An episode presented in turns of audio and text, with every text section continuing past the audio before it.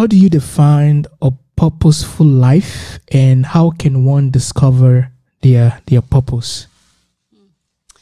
Um, life itself, when you li- live long enough to go through life trials, to lose people that you love the most, to to be hungry, to to become homeless, the, all the, the issues of life. When you live long enough to go through all that, and you, you you're not overwhelmed by those things, you're not overtaken by those things. When you get to the other side of the road, you will understand that there was a reason why you had to survive what you survived. And this is how I look at my life.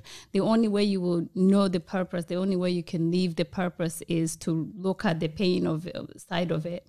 Because our lives are, are, are full of, of uh, dichotomies, and that is pain and purpose and misery and, and, and, and merry and happiness and joy. But if we focus on, on one side, the good mm-hmm. side, then and and there's a point where you're going to lose that good side. So you just have to look at both sides and embrace everything embrace the pain embrace the misery embrace the divorce embrace all that. And once you embrace all that you'll understand that it's not just the, the pain. There's also purpose. It's not just the the curse. There's also a blessing. They, they all go hand in hand.